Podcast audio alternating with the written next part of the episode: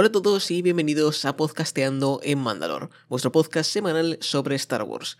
El día de hoy vamos a hablar sobre el episodio número 3 de lo que viene siendo la temporada número 3 de The Mandalorian, gente.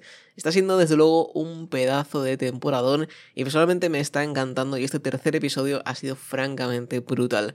Pero ya que estamos en el primer episodio de este podcast, voy a hablar un poquito también de por qué estamos iniciando esta aventura y también voy a hablar un poquito de los primeros dos episodios de Mandalorian para ponernos un poquito en contexto de lo que estamos viendo en este episodio número 3, ¿vale? Pero sobre todo nos vamos a centrar en el episodio número 3. Así que, lo primero de todo, bienvenidos a Podcasteando en Mandalore. Este podcast, gente, es una idea que tenía en mente desde hace tiempo, ya que pues em, Star Wars me lleva gustando toda la vida y francamente quería hablar de lo que viene siendo lo que estoy viviendo con eh, estas series y estas películas, bueno, más series que películas eh, que están sacando últimamente. Personalmente creo que está siendo de lo mejor que estamos viendo de Star Wars en los últimos años. Andor, Bad Batch, eh, Mandalorian está siendo desde luego todo brutal. Tales of the Jedi, o sea, todo está siendo muy bueno, sinceramente. Dave Y John Favreau están haciendo un trabajo eh, brutal, ¿vale? Em, y francamente me está encantando todo lo que estamos viendo. Entonces, pues quería hablar de ello, ¿vale? Quería hacer un podcast, quería hacer algo para hablar de lo que estamos viendo, ¿vale? Para dar mis teorías, referencias, resumir un poquito todo, simplemente charlar de Star Wars, ¿no? Porque es algo que no puedo hacer yo francamente mucho en mi día a día y pues prefiero hacerlo así, ¿vale? En un podcast, ya me vea una persona o diez personas, pues eh, quiero hacerlo, ¿vale? Eh, simplemente para soltar el rollo yo y, oye, si alguien me quiere escuchar, perfecto, pero, oye, esto es más para mí que para nadie más. Así que eh, espero que os guste, espero que lo disfrutéis. Y nada más, gente. Vamos a comenzar con eh, lo primero de todo y es hablar un poquito de los primeros dos episodios, ¿no? Los primeros dos episodios, la verdad es que fueron sobre todo una introducción a lo que se va a venir en esta temporada, ¿no? Nos han presentado los personajes, que obviamente ya las conocemos, ¿no? Pero nos han mm, vuelto a introducir un poquito dónde está cada uno, en qué posición está, cómo ha evolucionado un poquito todo desde la segunda temporada y pues eso, una explicación general de cómo estamos, ¿no? El segundo episodio ya fue mucho más al grano, todo el tema de las minas de Mandalore, todo el tema de ver a Bo-Katan empuñando el sable oscuro que madre de Dios, cómo se nota que lo maneja con una soltura brutal, eh, comparado con Mando, o sea, comparado con Dean, es, vamos, o sea, la leche, ¿no? Em, sí que es verdad que el episodio número 2 pues nos dejó ahí pues con ver el mitosaurio, ¿no? Y teníamos muchas ganas de este episodio número 3 para ver qué pasaba. Y luego el episodio número 3 ha venido, pues nos han dado dos minutos de, de, al principio y luego pues ha saltado a otra cosa diferente, ¿no? Que ahora hablaremos de eso porque eh, a mí personalmente me ha gustado mucho. O sea, a mí el episodio 3 me ha parecido brutal. Me ha parecido, de hecho, el mejor episodio de la temporada número 3. Y me ha parecido uno de los mejores episodios de cualquier eh, serie que hemos tenido de Star Wars. Sinceramente, ¿vale? Eh, ya me he flipado, lo que sea, ¿vale? Pero diría que es top 5 mejores contenidos de Star Wars que hemos tenido en los últimos años. Este episodio número 3 de Mandalorian. ¿Por qué digo esto? Eh, todo lo que es eh, Pershing, todo lo que ha sido ver el world building, Coruscant, cómo es el día a día, cómo mm, la nueva república está reinsertando a la sociedad a lo que son los imperiales, a todo el ejército también del imperio. Todo eso, verlo, cómo se está haciendo, es muy positivo para lo que es eh, todo Star Wars y deja claro muchísimas cosas. También todo el tema de la clonación explica mucho de las secuelas, explica mucho de en general todo lo que va, es Mandalorian, ¿vale? Todo lo que va de Mandalorian, porque es un poquito el tema de la clonación de lo que llevamos mmm, toda la serie prácticamente, ¿no? Entonces, sí, ¿vale? Nos hemos perdido a Dean y a Bocatan durante pues unos 40 minutos más o menos, pero eh, creo que lo que ha ofrecido este, estos 40 minutos de, de, Star Wars, ¿no? de Pershing y todo lo que es la Nueva República, Coruscant y todo esto, creo que tiene un valor y, y yo creo que es un valor que aporta a la saga de Star Wars simplemente que no se puede ni, ni medir, ¿no? O sea, lo que hemos visto, ¿vale? O sea, lo que hemos visto aporta tanto a la trama, a la saga, al, a las secuelas, a todo, ¿vale? O sea, obviamente esto en los libros ya lo habíamos leído, ¿no? Pero verlo en, en la pantalla grande, por decir una manera, ¿no? Verlo en una serie, al final esto lo que hace es que el público, el público general, conozca todo esto, ¿no? Pues al final todo esto lo conocemos la gente que pues estamos un poco más de nicho, ¿no? Los que nos viciamos a Star Wars y vemos un montón de cosas, ¿no? Pero la gente general, la gente que ve igual dos series contadas y las películas, pues esto aporta muchísimo. Y creo que el que haya habido tanta crítica a esto, pues le hace más mal que bien a Star Wars, ¿no? Porque, o sea, lo que estamos viendo deberíamos aplaudirlo hasta con las orejas. O sea, a mí personalmente me ha parecido brutal y el ver todo esto es, mm, no sé, o sea, me flipa. Me flipa todo el tema de world building, me flipa cómo explican todo el tema del, centro de amnistía, de la rehabilitación, mm, el día a día de los miembros del imperio, el día a día de Coruscant, todo eso, o sea, me ha parecido bestial. Entonces, vamos a comenzar por orden, ¿vale? El episodio número 3, ¿cómo ha comenzado? Pues ha comenzado con Bocatan y Dean ahí tumbados después de haber salido de las aguas de lo que vienen siendo las minas em, de Mandalor. Y mm, ha ocurrido una cosa interesante. Bocatan le ha ocultado la información de mitosaurio a Dean. Esto es una cosilla interesante, cuanto menos, ¿eh? Interesante, cuanto menos. Yo creo que Bocatan, sinceramente, no está. O sea, parece que hay rollito como romántico que quieren meter un poco entre Bocatan y Dean. Pero creo que Bocatan simplemente mm, quiere intentar recuperar el sable oscuro de alguna forma. Creo yo. O quiere volver a liderar a los mandalorianos de alguna forma. ¿Vale? Porque si no, no me explico el por qué no le da la información de que ha visto el mitosaurio a Dean. ¿No? Mm, tiene que haber algo, tiene que, algo de eso, ¿vale? Algo de eso tiene que ser, porque si no, se lo hubiese dicho, ¿no? Entonces, plena confianza no le tiene a Dean, mm, tampoco quiere que Dean sea como el nuevo... Mm, el que monte el mitosaurio, ¿no? Porque sabemos que los mitosaurios se pueden amaestrar y en algún momento montarlos, por lo menos eso lo sabemos por las supuestas leyendas, ¿no? Em, veremos si eso finalmente ocurre, sería brutal verlo en live action, la verdad. Pero de momento, esa información Bocatan se la oculta a Dean, ¿vale? Así que mm, algo va a hacer con esa información Bocatan, algo tiene en mente, pero no creo que sea algo bueno, sinceramente, ¿vale? De Bocatan yo me fiaría más bien poco, la verdad, más bien poco. Luego ya han salido de las minas y em, pues se han ido para el espacio tal, y pues ha habido un momento, This is the way, y que Grogu ha intentado decir This is the way. Este es el camino. Lo ha intentado Grogu, ¿vale? Lo ha intentado. Ha evolucionado un poquito, lo ha intentado, pero oye, ha sido muy cute, muy cute como ha hecho ese, esos soniditos. Em, Grogu está aprendiendo bastante. A ver, se supone que ha pasado ya varios años, porque según creo que fue eh, Filoni, que dijo que con Luke había pasado unos cuantos años, entonces, bueno, no sé si años o meses, pero había pasado un tiempo. Por lo tanto, se nota que está creciendo Grogu. Em, un par de años creo que habían sido. Entonces, se nota que está creciendo Grogu y que está pues aprendiendo a hablar, ¿no?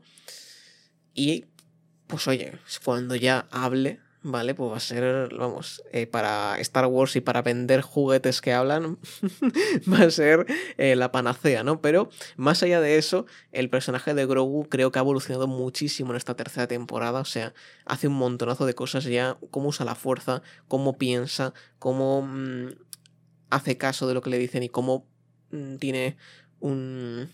Como que, o sea, ya es, ya es independiente, digamos, o sea, ya no necesita tanto a Dean, Ni a nadie. Literalmente Grogu ya sabe más o menos lo que tiene que hacer y mm, ha aprendido muy rápido y tiene ya un conocimiento de la fuerza bastante alto.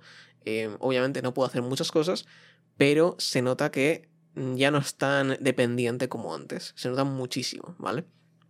No sé si tiene algo que ver el entrenamiento de Luke, si es más también porque está creciendo y se está desarrollando más. Algo de eso tiene que ser porque eh, si no me lo explico, o sea, obviamente se nota una evolución clara. O sea, si por ejemplo ha habido alguien que se ha visto Mandalorian Season 2 y no se ha visto eh, The Book of Fett, la evolución de Grogu entre Mandalorian 2 y Mandalorian 3, eh, vamos, es inexplicable si no es por el libro de Boba Fett. O sea, simplemente inexplicable, porque ves un salto. yo, por ejemplo, cuando vi el episodio número 2, me quedé estupefacto cuando ve a Grogu literalmente correr hacia arriba, tal, no sé qué, montarse en, la nave, eh, pedirle al, al, robot que le llevase, ¿no? O sea, fue un poco. Dice, pero bueno, pero bueno, Grogu, compañero. ¿Cómo le sabes, no?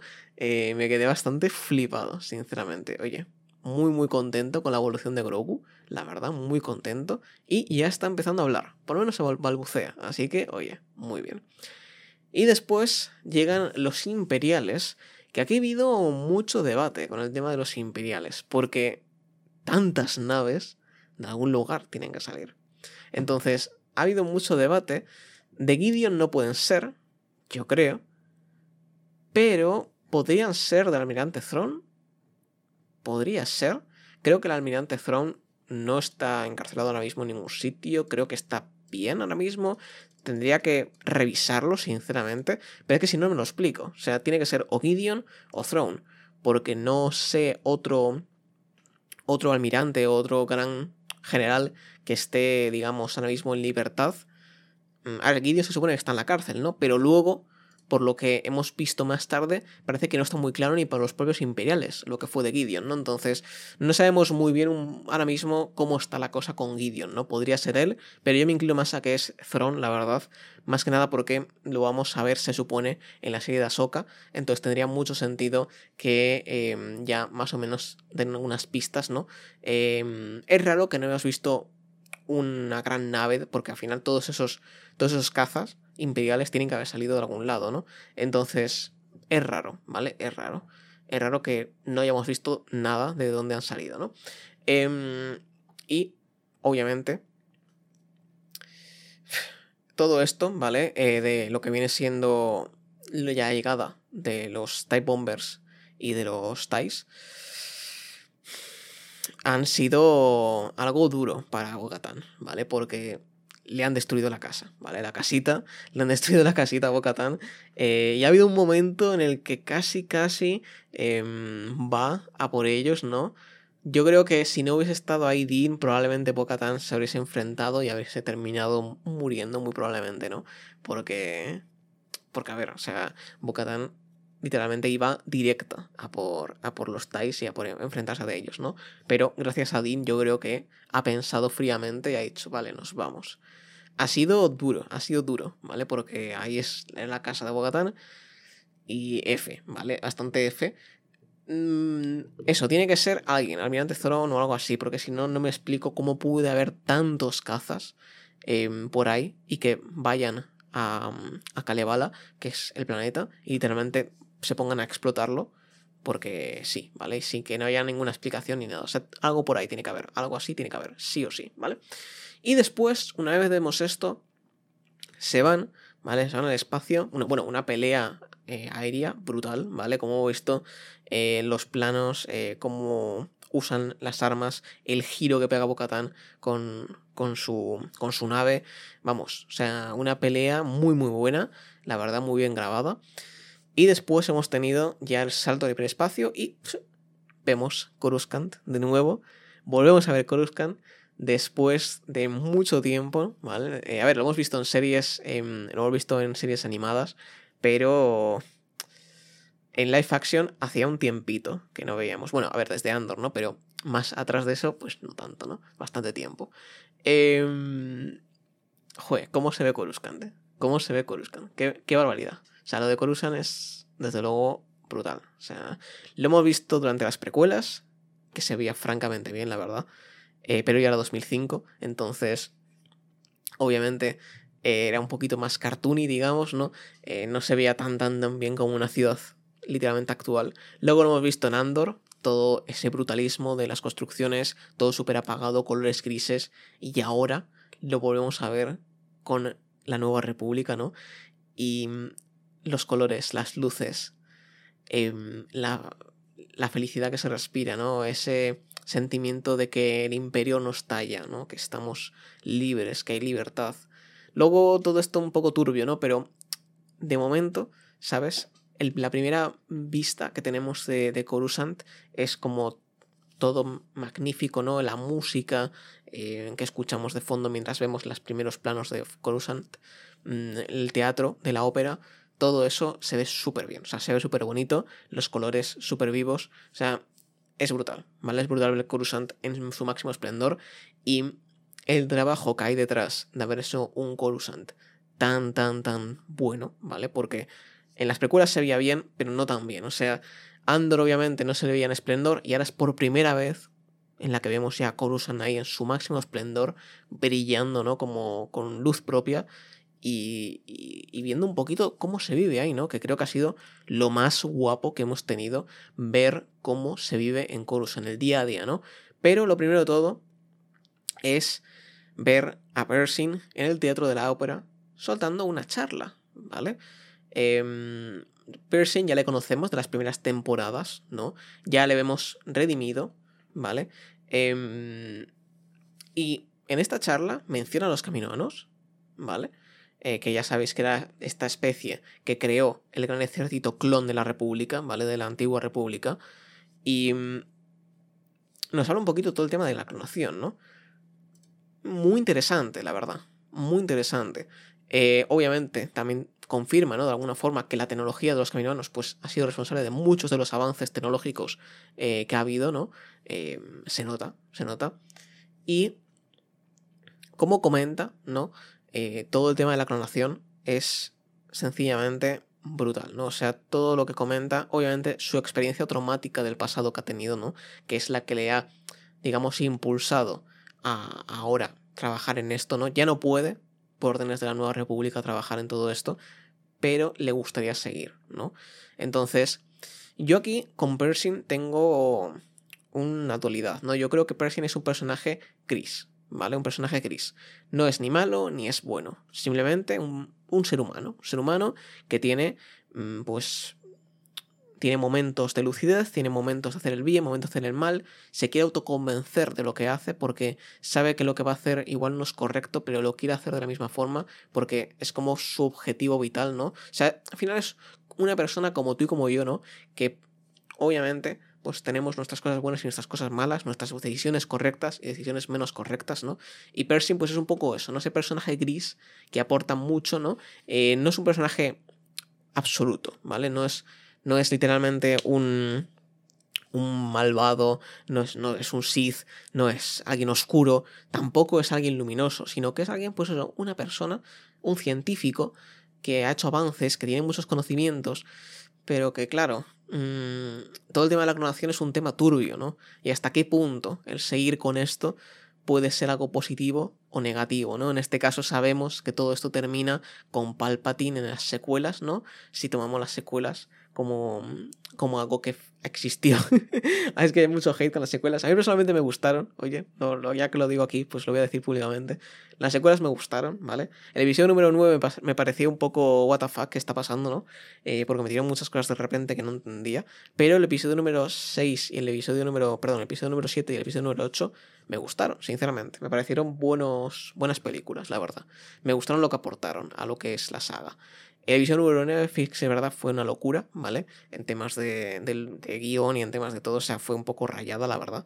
Em, pero oye, por lo menos en estas series, las series que hemos tenido post secuelas, están un poco explicando, ¿no? Todo lo que vimos en las secuelas, todo el tema de la clonación, todo el tema de cómo Palpatine ha podido regresar, el tema de Snoke, todo esto lo están un poco amarrando, ¿no? Eh, porque obviamente cuando salió pues era un disparate, ¿no? Pero ahora, pues poco a poco, con los años, ¿no? Están explicando todas esas cosas. Bueno, bien, ¿vale? Por lo menos lo están explicando y no lo dejan en el aire. La verdad es que el tema de la clonación es muy interesante. Eh, la verdad, es muy, muy, muy interesante. Luego, Pershing termina de dar la charla, sale y todos los ricos, todas las clase alta, digamos, de Coruscant, ahí agasajarle, ¿no? Diciéndole, eh, uy, qué bien, que no sé qué, qué bien, ¿no? Todos que tienen un puño en la cara, todos literalmente, ¿no? Eh, todos es para reventarles. Pero ahí vemos de nuevo referencias a The Last Jedi y el episodio número 8 de Star Wars. Con mm, esa gente, ¿no? Que Imperio, República son tan diferentes. Me da un poco igual, ¿no? Em, al final de las Jedi veíamos, Jedi veíamos que vendía a la gente armas al imperio y armas a la república, esa gente se, se beneficia de la guerra, ¿no? O sea, es gente que le da igual quién gobierne, son, son poderosos, ¿no? O sea, lo, único que quieren es enriquecerse. Y aquí vemos, literalmente, que todos estos quieren la tecnología de clonación de Pershing porque les interesa mantenerse, ¿no? Aunque sea en un bote, ¿vale? Literalmente les interesa porque son así, ¿vale? Son gente eh, que se quiere enriquecer a toda costa y que no quieren morir, porque obviamente la muerte es algo que les aterra en el sentido de que pierden todo lo que han conseguido, ¿no? Y esa tecnología de clonación les interesa, quieren conseguirla y por eso le hablan con tantos mm, halagos a Percy, ¿no? Es muy interesante todo esto. La verdad, me encanta. Me flipa ver ese rollito eh, que hay turbio, ¿no? Con la Nueva República, el Imperio, que no son tan diferentes al fin y al cabo, ¿no? Em, a ver, son diferentes, claramente, ¿no? Pero las prácticas, ¿vale? Que tienen ambos, pues, aunque con matices, ¿no? Eh, se asemeja, ¿vale? Luego, Pershing, eh, pues, se va, ¿vale? Se monta en un Airspeeder eh, que se llama Easy Ride, ¿vale? Eh, es un vehículo que apareció por primera vez en la edición especial del Retorno del Jedi, ¿vale? Y se volvió otra vez a ver en, La amenaza fantasma. Y pues vemos a un droide piloto que, eh, por lo que he leído, parece ser que fue el diseño original para C3PO que hizo el artista Ralph McQuarrie. Em, así que, oye, me mola esa referencia, ¿no? Que hayan ahí referenciado a este artista. Así que guay. Y luego, pues, el droide recomienda a Pershing eh, que visite a ciertas zonas. Y eso me pareció súper, súper interesante, ¿no? El cómo eh, nos hablan de algunas de las zonas, localidades o, o, cositas, eventos que podemos hacer en lo que viene siendo Coruscant, ¿no? Porque le da profundidad, no es simplemente un planeta, una ciudad que existe, sino que es, pues eso, hay algo que hacer, ¿no? Y eso me mola. Primero nos dice visitar los jardines botánicos del Skydome, ¿vale? Que es una referencia directa a la novela de Legends, escrita por, por Kevin J. Anderson, que se titula La búsqueda del Jedi. Y ahí se menciona ese lugar por primera vez. Y después el droide también le recomienda eh, que visite el Museo Galáctico y que hay una exposición de eh, lo que viene siendo eh, motores, creo, de hipervelocidad, si no recuerdo mal. Y pues también se habla de este museo galáctico en los cómics, ¿vale? Titulados Relatos de los Jedi, el alzamiento de la, eh, de la Freedom Nath, ¿vale? Eh, y también, obviamente, es una referencia a Legends, ¿vale? Y también otra referencia, el la recomendación del droide de visitar el Museo Holográfico de Animales Extintos. Que esto cuando lo escuché me quedé en plan, hostia, animales extintos, cómo mola. Y pues parece ser que esto se mencionó por primera vez en la novela El discípulo de la Fuerza Oscura de Kevin J. Anderson nuevo y posteriormente también se mencionó en el cómic Qui-Gon y Obi-Wan, ¿vale? Así que muy interesante. Y por último, la última referencia del droide es una referencia a Legends en la que menciona eh, una de estas especies extintas, que es el, el mantabok de Malastar, ¿vale? Que es un depredador volador con forma de manta extinto que se menciona por primera vez en el suplemento de juego de rol Coruscant y los planetas del núcleo de Devir en el año 2003, ¿vale? Como veis, muchas referencias súper interesantes que aportan muchísimo a, al world building, ¿no? Que unen sagas, ¿no? Que unen eh, cómics, juegos, mmm, juegos de mesa, libros, unen todo, ¿no? Al final esto pues gusta mucho a los fans, ¿no? Y creo que esto pues está muy bien. La verdad, estas referencias me molan, sinceramente. Y después ya nos llegamos ahí a lo que viene siendo esos, esos edificios, ¿no? En donde vemos obviamente el programa de amnistía, ¿vale? Para los ex imperiales, en el que eh, esto, ¿vale? Por cierto, este programa de amnistía no es nuevo de aquí, sino que lo cogen de lo que viene siendo la trilogía de Alphabet Squadron, ¿vale? Eh, una trilogía de libros, ¿vale? En el que pues presentaban este programa, ¿vale? Y em, este programa pues presenta institutos de reintegración por toda la galaxia, no solo en Coruscant, ¿vale? Y donde se les entrena a los ex imperiales para trabajar en la nueva república, ¿vale? Es muy interesante cómo hacen este programa de rehabilitación, porque no tienen los nombres habituales que tienen, ¿vale? No, no es uno es Pershing y otro es Elia, no, ¿vale? Son L52, ¿vale? O sea, mm, nombres como de los clones, digamos, ¿no? O sea, les, les quitan de alguna forma, ¿no? Esa personalidad que les puede aportar su nombre, también, digamos, ese anonimato, ¿no? Aunque obviamente vemos que Pershing conoce a, ella más que nada porque la ha visto la nave de Gideon, ¿no? Pero sí que es verdad que aporta anonimato y que si no te suena el nombre de esa persona y si nunca la has visto, pues obviamente mm, puedes entablar una relación con esa persona sin tener prejuicios, ¿no? Que creo que es un poco el objetivo de él ponerles nombres de números y letras, ¿no?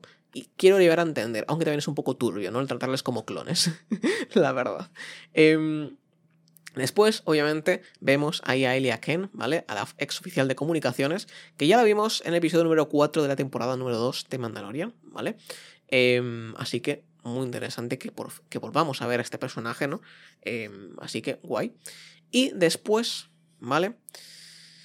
Nos vamos a... Bueno, antes, antes, vemos una cosa muy interesante y es que hablan de Gideon, ¿vale? Cuando habla de, mencionan la nave de Gideon y eso, los ex-imperiales que hay ahí no tienen muy claro qué pasó con Gideon. Cuentan varias hipótesis que hay por la galaxia de qué le ha podido pasar, ¿no?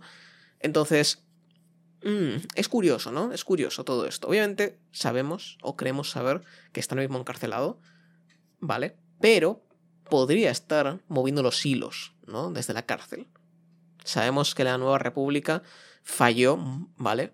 Fracasó por todas esas cosas que no consiguieron manejar, ¿no? Por ese. Mm, por intentar rehabilitar de una cierta manera a los, a los ex imperiales. Pues al final fracasaron, ¿no? Porque había tanta gente, eh, digamos, nostálgica ¿no? del imperio que mm, obviamente apoyó muchísimo esos hilos ¿no? que se estaban moviendo ahí por los bajos fondos, ¿no? Entonces veremos, ¿no? Veremos todo esto. Y ahora sí que sí, ya el eh, Pershing, ¿vale? Doctor Pershing se va, ¿vale? A su habitación y escucha, ¿vale? Una sesión informativa sobre Coruscant, ¿vale? Está ahí estudiando el tío eh, y pues eh, definen Coruscant como una ecumenópolis, ¿vale? Que es el nombre técnico de una ciudad-planeta, ¿vale? Que se utiliza en la ciencia ficción. Así que muy interesante, ¿no? Muy, muy interesante. También... Em, bueno, esto obviamente, este término, eh, pues se usó por primera vez en la novela Coruscant Nights, ¿vale? Eh, uno, Jedi Twilight, y también se mencionó en El heredero, heredero de los Jedi, de Kevin Harn, y esa sí que es canon, ¿vale? La primera que he dicho es de Legends, pero la segunda sí que es canon, ¿vale? Eh, muy interesante, muy interesante, ¿vale? Muy interesante. Después se menciona que Coruscant no está exactamente en el centro de la galaxia, esto ya lo sabemos, ¿no? Eh, y pues mm, las coordenadas de Coruscant se supone que son 000 por la capital, pero no es el centro geográfico en sí, ¿vale? Eh, así que muy, muy, muy guapo, la verdad, muy guapo. Que esas referencias, ¿no? A mí personalmente me molan esas referencias. Bien, pasamos ahora a em, ya los edificios, ¿no? Pasamos ahora ya a la habitación de Pershing, que es donde escucha todo esto, y el bloque de edificios donde vive, pues personalmente me recordó muchísimo a em, donde vive la madre de Cyril en eh, Andor, ¿vale? Es ese personaje de Cyril y que vemos donde vive su madre, ¿no? En el episodio número 4, ¿vale? Y pues, obviamente, eran unas viviendas súper con un brutalismo, o sea, unos edificios brutalistas, literalmente, o sea, muy grises, tal. Y esto es un poco lo mismo, ¿no? Un poquito son más acogedoras, sí que es verdad, un poquito más acogedores, con colores azules, tal, pero sí que es verdad que em, con flores también, con unas plantas, pero sigue teniendo esa estética, ¿no? Y de igual manera, después, a la mañana siguiente, Pershing se va a trabajar y donde trabaja es literalmente muy similar a donde estaba trabajando eh, Cyril también en Andor, ¿no? Esos cubículos personales en donde pues estaban ahí colocados, ¿no? Y se ponen ahí a trabajar. Literalmente trabajo de oficinista intergaláctico, ¿no? muy, muy chulo. Y después, una vez vemos todo esto, nos vamos a la ciudad. Como me ha volado. Ese momento me ha sencillamente flipado, ¿vale? Ver el día a día de, mm, de los ciudadanos de Coruscant. Ha sido simplemente mágico, ¿no? La zona recreativa donde van está basada en otros diseños eh, conceptuales de, em, también de Ralph McQuire, ¿vale? Eh, muy, muy chulo, ¿vale? Que se, que se iban a haber usado en em, la trilogía original, ¿vale?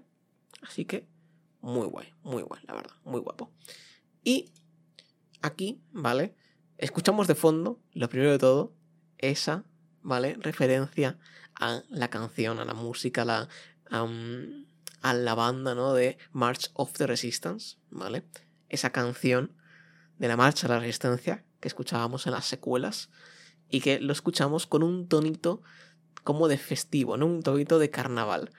escucharlo, ver esas notas, o sea, es simplemente brutal, me flipo. O sea, cuando lo escuché por primera vez dije, hostia, tin, tin, tin, tin. Fue simplemente brutal, o sea, me encanta, me encanta, me encanta verlo, la verdad. Muy, muy guapo, muy guapo. Y después em, menciona, bueno, aquí hablan un poquito tal, el, el monte, ¿vale?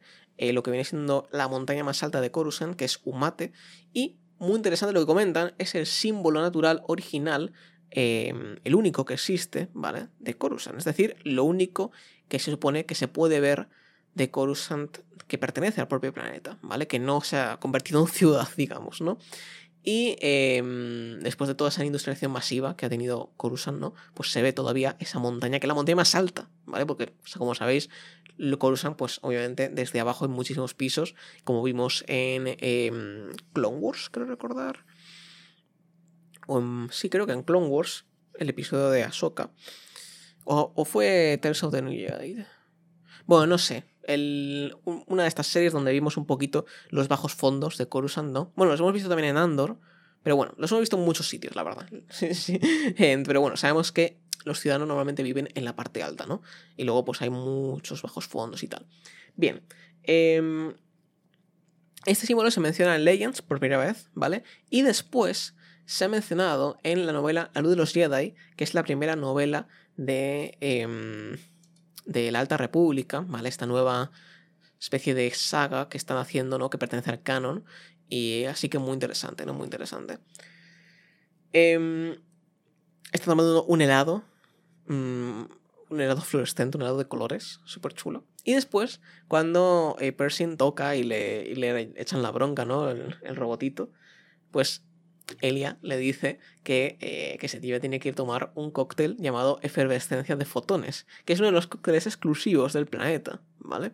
Y es de color verde y contiene pequeños orbes comestibles flotantes, y se mencionó por primera vez en la serie Droids en 1985, ¿vale? Eh, así que muy guay. Y esta bebida pues se podría encontrar en el bar de Dex, ¿vale? Que ya vimos en el ataque de, los clones. ¿Os acordáis? El bar de Dex es donde va Obi-Wan eh, a pedirle consejo, de hecho, y ahí es donde podemos tomar esta bebida, ¿vale? Así que habrá que ir.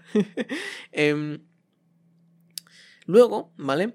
Eh, también menciona lo que viene siendo la, la, Real Academia Imperial, ¿vale? Ella menciona esta academia que estaba en Coruscant y que eh, era la mejor escuela para las Fuerzas Armadas, y es donde ella estudió, ¿vale? Eh, ella aparece, bueno, se formó, digamos, ¿no? Y aparece en la novela Estrellas Perdidas de Claudia Gray, em, y pues ahí se supone que estudiaron, ¿vale? Alumnos como el almirante Thron, el gran almirante Thron, o Calus, ¿vale? Otros, pues, imperiales, digamos, ¿no? Luego, eh, Pershing, ¿vale? A la mañana siguiente, digamos, se va a el edificio ¿vale? De la Nueva República, que se llama Fuerzas de, Defensa, ¿vale? Es un edificio. Em, bueno, a ver, las Fuerzas de Defensa Nueva República es el símbolo que vemos, ¿no? Eh, que aparece en ese edificio, y ese es el edificio, ¿vale? Por lo tanto, ahí es donde Pershing va a hacerse ese test psicológico, ¿vale? Eh, y en ese test psicológico hay muchas cosas muy interesantes, la verdad. O sea, hay muchas referencias, obviamente. Em, lo primero la referencia a Blade Runner, se ha visto Blade Runner, em, pues hay, hay un test muy similar a esto, ¿vale? Para saber si es un replicante o un ser humano real. Pero mm, dentro de Star Wars me gusta, ¿vale? Que hayan metido este rollito, la verdad. Me gusta, me gusta. Em, ahí vemos el logo de la Nueva República, también de nuevo, que me encanta el logo de la Nueva República, o sea, me flipa, me parece un logo muy bonito. Y son unas preguntas, ¿no? Unas preguntas Mm, digamos, creo que, creo que este test igual lo hacen de, manera semanal, puede ser, igual diaria, no lo sabemos, no, no, no queda claro, parece como de forma semanal por el tiempo que pasa dentro del episodio. Eh, pero es muy interesante, ¿no? Como pues quiere encontrar un poquito, ¿no? Cómo va evolucionando esa rehabilitación, ¿no? Es como un psicólogo, pero en robot. Em, luego, ¿vale? Eh, el supervisor de Pershing le confiesa todo el tema de que aún están desmantelando la flota de la antigua Alianza Rebelde. esto, ¿vale? Fue, bueno, es una referencia al acta de desmilitarización que se firma en la novela Consecuencias de Chuck Wendy, que es una novela que personalmente os recomiendo mucho, porque explica un poquito las consecuencias de la derrota del imperio, ¿vale? Y todo lo que ocurre, ¿vale? Em, después de eso, porque, pues, se firmó este, este acta en el que, em, pues, se desmantelaban, ¿vale? Lo que viene siendo una desmilitarización, ¿vale? General de lo que vienen siendo las naves del Imperio y las naves de la República también, ¿vale? De una desmantelización total, ¿vale? Para, pues, eh, intentar preservar la paz. No fue algo que em, impulsó la canciller Mothma, ¿vale? Que hemos visto en Andor, ya. Y pues pretendía limitar un poco las fuerzas militares que tenía el Imperio y la República, ¿no? Para intentar buscar esa paz, ¿no? Eh, entre los discos, ¿vale? De datos, esto es una referencia brutal, la verdad, que me, pareció cuando la vi muy guapa. Que maneja Pershing, ¿vale? Cuando le, traen más discos para destruir, pues hay algunos iguales a los que se usaban para almacenar los planos de la estrella de la muerte, ¿vale? Que los vimos en Rogue One. Así que una referencia muy guapa, la verdad. Em, aquí ya, ¿vale? Aquí ya. Eh, Pershing está un poquito cansado, ¿vale? porque hemos visto todo este tema de que mm, quiere seguir con sus investigaciones de clonación, quiere seguir con todo esto, pero no le dejan, ¿vale? Preguntas al, al droide psicólogo y le dice que no, ¿vale? Que no puede continuar con sus investigaciones. Luego vuelve, después de este día tan complicado de tener que destruir tecnología imperial, ¿no? Eh, que podría usarla, pero no le dejan, ¿no? No puede. Mm, pues está un poco mosca, ¿no? Con la República. Entonces vuelve con el droid y le pregunta, entonces, mm, hay que hacer el bien por la República, ¿no? Y lo dice, sí. Y, todo, y eso está por encima de todo, ¿no? Droid dice, sí. Y con eso ya Pershing lo tiene claro. O sea, se ha hecho la autojustificación. Por eso digo que es un personaje gris, ¿vale? No lo tenía claro, pero se quiere justificar de alguna forma, ¿no? Quiere que su, en su cabeza, como Mm, para no llevarse mal rato, digamos, ¿no? Quiere intentar autojustificarse para poder hacer lo que va a hacer, ¿no? Que en este caso, pues es robar em, material imperial, un laboratorio, ¿no? Un laboratorio, para poder seguir sus estudios, ¿no? Y aquí es donde se va con Elia y le dice que let's go, vámonos a por ese, ese laboratorio Em, personal, un laboratorio personal, para usarlo, ¿no? Y em, obviamente otra referencia a Blade Runner, esta vez la original, en la que em, se ve esa gabardina que usa Pershing, esa ropa que usa, que es muy similar a la que utiliza eh, Harrison Ford en Blade Runner. O sea, muy, muy parecida, muy parecida. Una vez nos embarcamos en esta travesía, ¿vale? Hacia es em, hacia el lugar donde están desmantelando las naves. Bueno, vamos a la estación de transporte, ¿vale? Que eh, recuerda a las salas del espacio puerto del propio Coruscant que ya vimos en, la serie de Andor, ¿vale? Después, em, pues Elia, cuando entra, ¿no? Dice, Townsdate, am I right? ¿No? Como, eh, ¿qué día, no? Y Thursday, ¿vale? Es uno de los días del calendario galáctico que significa el tercer día de la semana, ¿vale? Eh, que fue nombrado por los Towns, una especie que alguna vez vivió en el planeta Coruscant, ¿vale? Una especie propia de este planeta, ¿vale? Em, y que en Legends, por cierto, eran ancestros directos de los Mandalorianos. Así que aquí no se da. No se dice nada sin que haya aquí una referencia, ¿no? También se habla de otro, de otro día, ¿vale? De la semana, eh, que es ben, creo, ¿vale? Vendusday, eh, o Venduday, ¿vale? Que es otro día que en este caso se refiere al quinto y final día de la semana, ¿no? De, y se, pues, se ha nombrado por los monjes eh, Bendu, ¿vale? Que eran monjes del planeta Coruscant y que, em, pues, después tenemos el siguiente día que es el Cell Day, ¿vale? Así que, bueno, aquí en la semana galáctica, ¿vale? El calendario galáctico, para que lo tengáis claro. Em, ya, bueno, montamos en este, en este tren, ¿no? En este tren eh, espacial, tren volador. Vemos ahí a Pershing enamorado de Coruscant viendo, ¿Quién no? ¿Quién no? O sea, vamos, me monto yo ahí, estaría embobado viendo los grandes edificios, los altos edificios de Coruscant. Em, y pues llegan esos droides a pedirles los los pases, ¿no? Pedirles los billetes. Y pues no los tienen, entonces tienen que salir por ahí pitando, ¿no? Entonces pues se van, van saltando de vagón en vagón hasta que llegan al final y tienen que saltar. Obviamente ahí pues hace un acto de fe, ¿no? Porque eh, tiene que confiar en Elia y pues Pershing confía, saltan. Por suerte, había ahí una zona colchada, si no, se hubiesen partido las piernas. Menos mal, para una conveniencia. Obviamente son conveniencias que se entienden, ¿no? Conveniencias de guion que tienen, tienes que hacerlas sí o sí, ¿no? Em, porque si no, a ver, tienes que hacerlas, ¿no? En el universo como Star Wars eh, pasan siempre y no pasa nada, ¿no? Son conveniencias que personalmente las entiendo y no me molestan porque lo que hemos visto en el episodio pues me ha parecido brutal, ¿no? Entonces pues es un poco una cosa que das por otra que te dan, ¿no? Después ya nos vemos a el desarme de la flota imperial, ¿no? Esa estación de resarme que ya vimos, ¿vale? Esa estación de desarme que ya vimos en eh, Bad Batch hace unos pocos episodios. Por eso me flipa el que tengamos dos series ahora mismo a la par, ¿no? Y que esas series estén todas, digamos, en orquestadas, orquestadas, perdón, por mm, Filoni y Favreau, porque. Mm, siempre hacen esas referencias, ¿no? Literalmente hemos tenido hace unos pocos episodios de Bad Batch, hemos tenido eh, también al Bad Batch aquí, ¿no? En un, sitio parecido, no sé si es el mismo, creo que es el mismo, eh, pero bueno, no, no me hagáis mucho caso, creo, ¿vale? Que estaban ahí desarmando, en este caso, naves de, de la antigua república, pero ahora aquí vemos desarmando naves de eh, la nueva, mm, perdón, del imperio, ¿vale?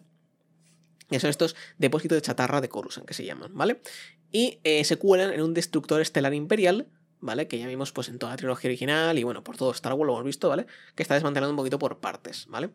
Em, bien, entran, ¿vale? Entran aquí y pues se van al laboratorio. Bueno, aquí se confiesan los, los nombres, ¿vale? De cada uno, porque hasta el momento no se habían dicho los nombres que tenían, ¿no? Eh, estaban pues con el código ese que le están. Ahora ya por fin se dicen los nombres. Em, es un momento bonito, la verdad. Una pena que lo que pase después no sea tan bonito, pero tenemos ese momento ¿no? de confianza entre los dos.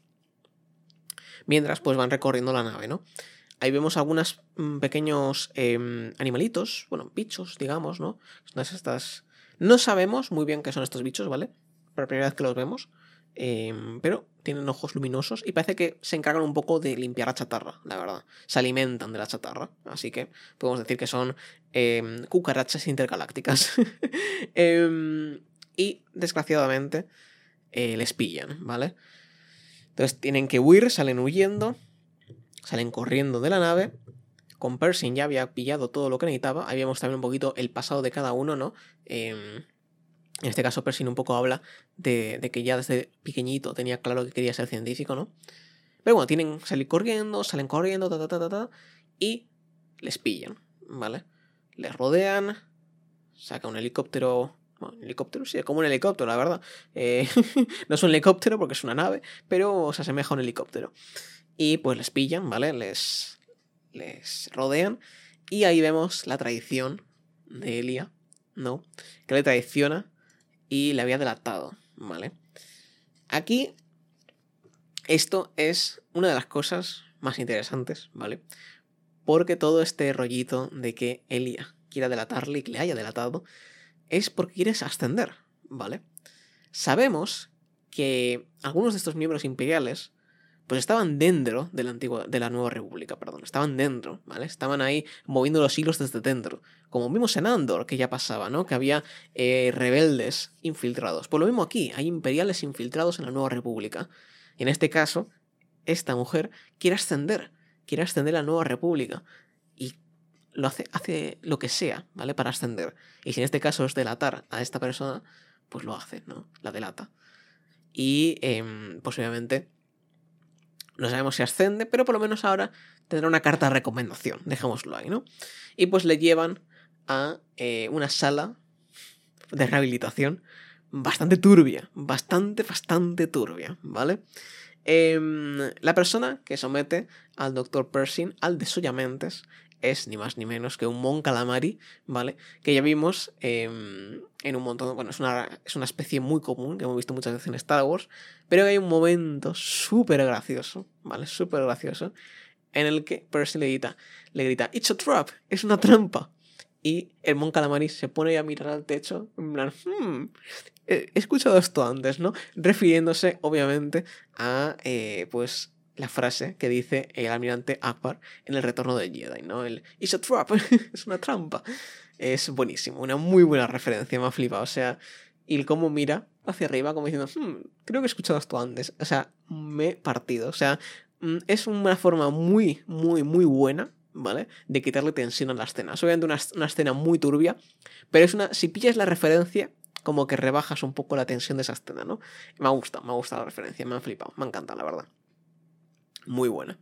Em, y pues ahí ya, ¿vale? Vemos que eh, pues le van a, literalmente, se supone que no borrar la mente, pero sí que como aplicarle, digamos, mm, rehabilitación forzada, ¿no? Eh, para que esté un poquito más calmado, ¿no?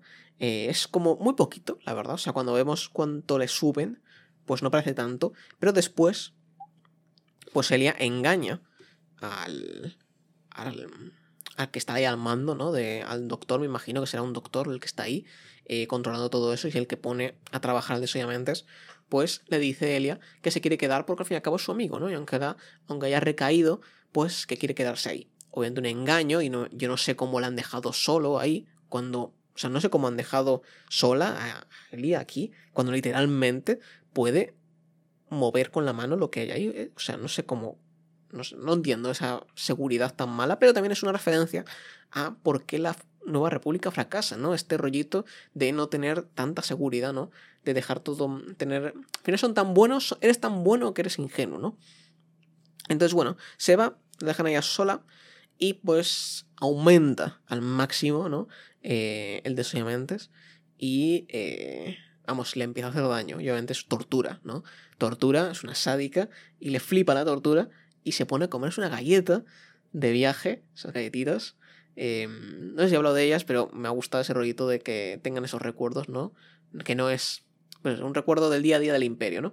Y es esas galletas se toma una galleta mientras le ve cómo está torturándole, ¿no? O sea, muy, muy, muy turbio, muy turbio. Después ya saltamos de aquí, em, hacemos un breve paréntesis, ¿vale? Bueno, breve, un paréntesis de 40 minutos que hemos tenido. Y nos volvemos con Mando, con Boca que dice la gente, ¿no? Boca Tan y Din. Y nos vamos de nuevo eh, con ellos y nos vamos obviamente al refugio, ¿vale? Al refugio de los mandalorianos, de este credo, ¿no? Em, el credo al que pertenece Din. Y. Es un credo, ya sabéis, un medio secta, la verdad. Y pues llegan ambos. Y ahí sale Paz Isla Vale, que Paz Villa, la verdad es que no las tengo todas conmigo, ¿eh? Creo que Paz Villa cuando, mm, tiene con Dean ahí un rollito, como no le he conseguido derrotar, está ahí un poquito tensa la cosa, la verdad. Y pues eh, llama a Bo-Katan eh, Bug Nocturno, ¿vale? Los Bug Nocturnos eh, se introdujeron en Clone Wars, ¿vale? Fue una unidad de guerreras de élite, principalmente femenina, obviamente, y se separaron después de que Darth Maul tomara el control de Mandalore, ¿vale? Eh, entonces, muy, muy chulo, porque obviamente lo ve en el casco, ¿no? la ve en el casco eh, lo que viene siendo eh, las formas que tiene en el casco Bocatan, y ahí pues por eso le dice búho nocturno, ¿no? Y eh, Bocatan le dice, pues obviamente que se llama Bocatan del clan Chris, ¿vale? Y obviamente pues también le dice que es una apóstata porque pues se salieron del camino, ¿no? Del Way se salieron. y pues eh, Mando pues le dice pues obviamente que han ido a las minas y que se han bañado y que tienen pruebas. Así que entran y ahí está la herrera. Echa la herrera la, el agüita ahí en el, su caldero y ve que obviamente son las aguas de las minas de Mandalor. Y ahí es cuando ya ambos están redimidos. Y no solo eso, sino que eh, Bocatan entra a lo que es el credo, ¿no? Entra a este grupo. Em, obviamente no va a caminar el camino, ¿vale? Porque ella no cree en esto, pero sí que se puede quedar en este refugio siempre y cuando siga esas tradiciones. En este caso ya no es apóstata, ¿vale? Porque literalmente eh, se ha bañado y nunca se ha quitado el casco de momento. Así que, bien, ¿vale? Y termina el episodio, ¿vale? Se dan todos unos abrazos, más o menos, ¿vale? Se tocan los hombros. Está ahí Paz Visla, que no está muy claro la cosa, ¿no? No, tiene todas consigo Paz Visla, la verdad. Y pues eh, termina, el episodio, ¿vale? Qué episodio, gente. Qué pedazo de episodio. Me ha flipado, me ha encantado. Fue un episodio francamente bueno, ¿vale? Muchas referencias. Eh, wall building, ¿vale? El ver el wall building de, de Star Wars ha sido brutal. O sea, de verdad. muy buen episodio, muy, muy buen episodio. Muy contento de que hayan hecho este episodio, la verdad. Ojalá más, ojalá más. Se supone que son uno de esos episodios que em, salen de la cancelación de la serie de Rangers of the New Republic, ¿vale? Que era una serie que iba a eh, protagonizar Cara Dune, ¿vale? Que ya sabéis que la, eh, que la actriz, pues, eh, la echaron de Disney.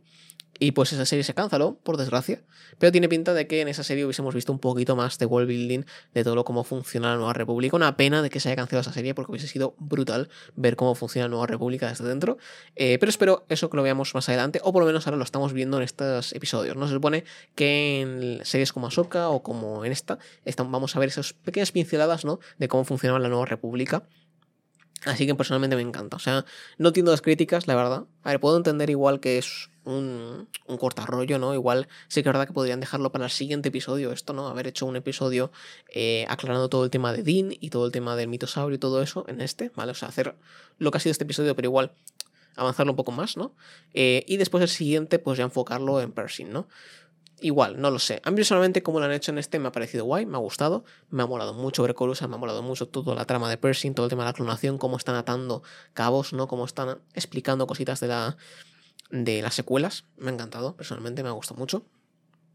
Y hasta aquí este primer episodio de Podcasteando en Mandalore, ¿vale?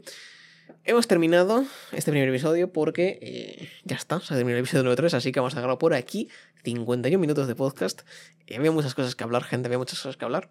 En el próximo podcast hablaremos del siguiente episodio de Mando, ¿vale? Eh, y también pronto se acaba Bad Batch, así que cuando se termine Bad Batch hablaremos de todo Bad Batch, ¿vale? No voy a hacer como un episodio diario, o sea, no voy a hacer un episodio por episodio, Un episodio de podcasteando por cada episodio de Bad sino que hablaremos de Bad cuando termine la temporada ya que eh, pues creo que es más importante verlo en su conjunto, ¿no? Porque es una serie que mm, tiene episodios un poco más de relleno, otros episodios que son un poco mucho más interesantes, entonces prefiero hacerlo un poquito más, eh, pues cuando termine, ¿no? Que creo que quedan dos semanas, más o menos. Eh, así que no queda tanto. Y nos vemos en el próximo episodio de Podcastando Mandalor. La próxima semana veremos el episodio número 4 de The Mandalorian, temporada número 3. Así que veremos qué pasa, veremos qué es lo que se cuece. Y nada más, gente, muchas gracias por escucharme. Nos vemos en el siguiente. Solo esta otra. Adiós.